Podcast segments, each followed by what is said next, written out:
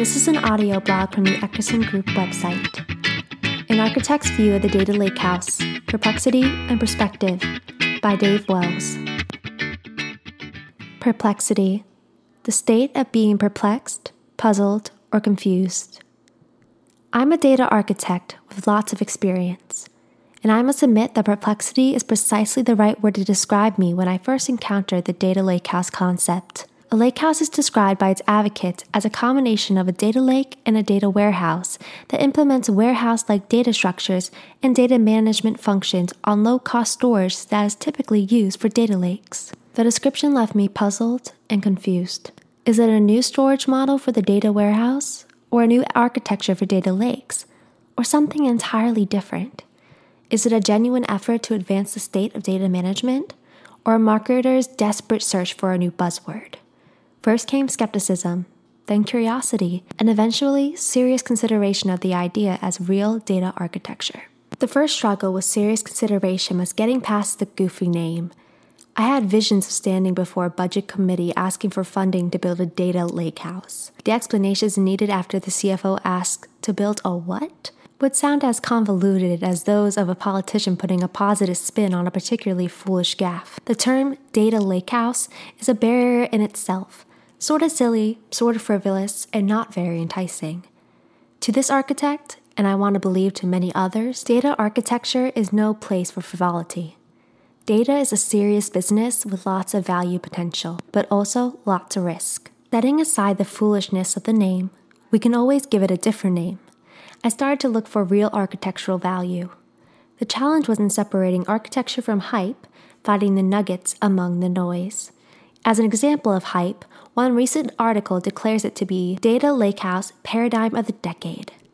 This is year one of a decade with nine and a half years yet to be experienced, and with data management technologies evolving rapidly. The other aspect of sorting nuggets from noise is to distinguish between purposeful architectural constructs intended to ease the complexities of managing data and architecture concepts intended to subtly promote products and platforms. There is no shortage of the second with Databricks, Azure Synapse, Amazon Redshift, and others embracing the concept. Each of these is credible technology, and their marketers would be remiss if they failed to connect with emerging data management trends. Still, it is an architect's responsibility to separate sound data management principles from product promotions and dependencies. Moving on to the search of architectural value, the good news is that I found some real value. I also found some real drawbacks. Let's begin with a look at how the data lakehouse concept compares with the state of a data warehousing and data lakes in most organizations. Many organizations today continue to operate the data warehouse independently of the data lake as shown in Figure 1. In fact, most have multiple data warehouses. Data warehouses are the source of data for BI use cases, and the data lake serves data science use cases. Some have modernized their data architecture to combine data lake and data warehouse as a single data management platform that serves data for both BI and data science, as illustrated in Figure 2. This aligns well with architectural constructs I first discussed in a 2017 blog titled data warehouse in parallel with data lake, and data warehouse inside the data lake. Data Lakehouse goes a step further. It advocates a single platform for data warehousing, data lake, business intelligence, and data science as shown in Figure 3. One platform for everything. On the surface, it seems like a good idea, and it does have some benefits. On the plus side of my analysis, a single platform may ease the administrative burden Data governance may be simplified with a single control point. It may result in less data movement and less data redundancy, although the same may be true with the pattern of data warehouse inside the data lake.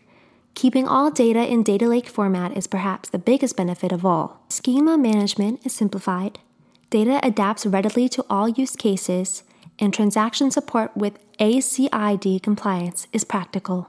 My analysis also found some negatives or at least uncertainties. Everyone already has data warehouses, usually more than one, that will need to migrate. Do the benefits justify the time and cost of migration? The tools to enable Data Lakehouse are in their infancy. At this early stage, they certainly don't have all of the features and functions needed to live up to the promise or the hype. They may be ready for early adopters, but the more cautious architects will take a wait and see approach. The mistake of the monolith is what I see as a big disadvantage. Every architect is familiar with the myth of the monolith. If we build an all in one solution, the management is easy because we only have one thing to manage. The reality is that the monolith is inherently complex and fragile due to unnecessary dependencies. Modularity and decoupling are sound and proven architectural principles that don't seem to be compatible with one platform for everything. Early in my career, I had the good fortune to know and learn from Gerald Weinberg, author of The Psychology of Computer Programming, Are Your Lights On?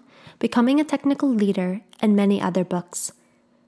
I recall a time in 1974 sitting with Jerry over a beer after a long day of conference activity. He said to me, referring to software developers, We fool ourselves when we say we're in the trouble solving business. We're really in the problem trading business. If we're good, we trade big ones for little ones. If we're not so good, well, you know what happens. My conclusion the data lakehouse is an interesting idea. It is thought provoking. There are some ideas here that architects should pay attention to as the concepts evolve and mature, but it's not ready for prime time, and it is not the paradigm of the decade. It is not a solution to data management problems. It will undoubtedly trade one set of problems for another and we don't know yet if we'll be trading big ones for little ones or little ones for big ones. To hear more of Eckerson Group perspectives on the data lakehouse, be sure to check out the blogs from my colleagues Wayne Eckerson and Kevin Petrie and the recording of our recent Shop Talk discussion. If you enjoyed this audio blog, then click on the link in the description and browse the Eckerson Group website at www.eckerson.com.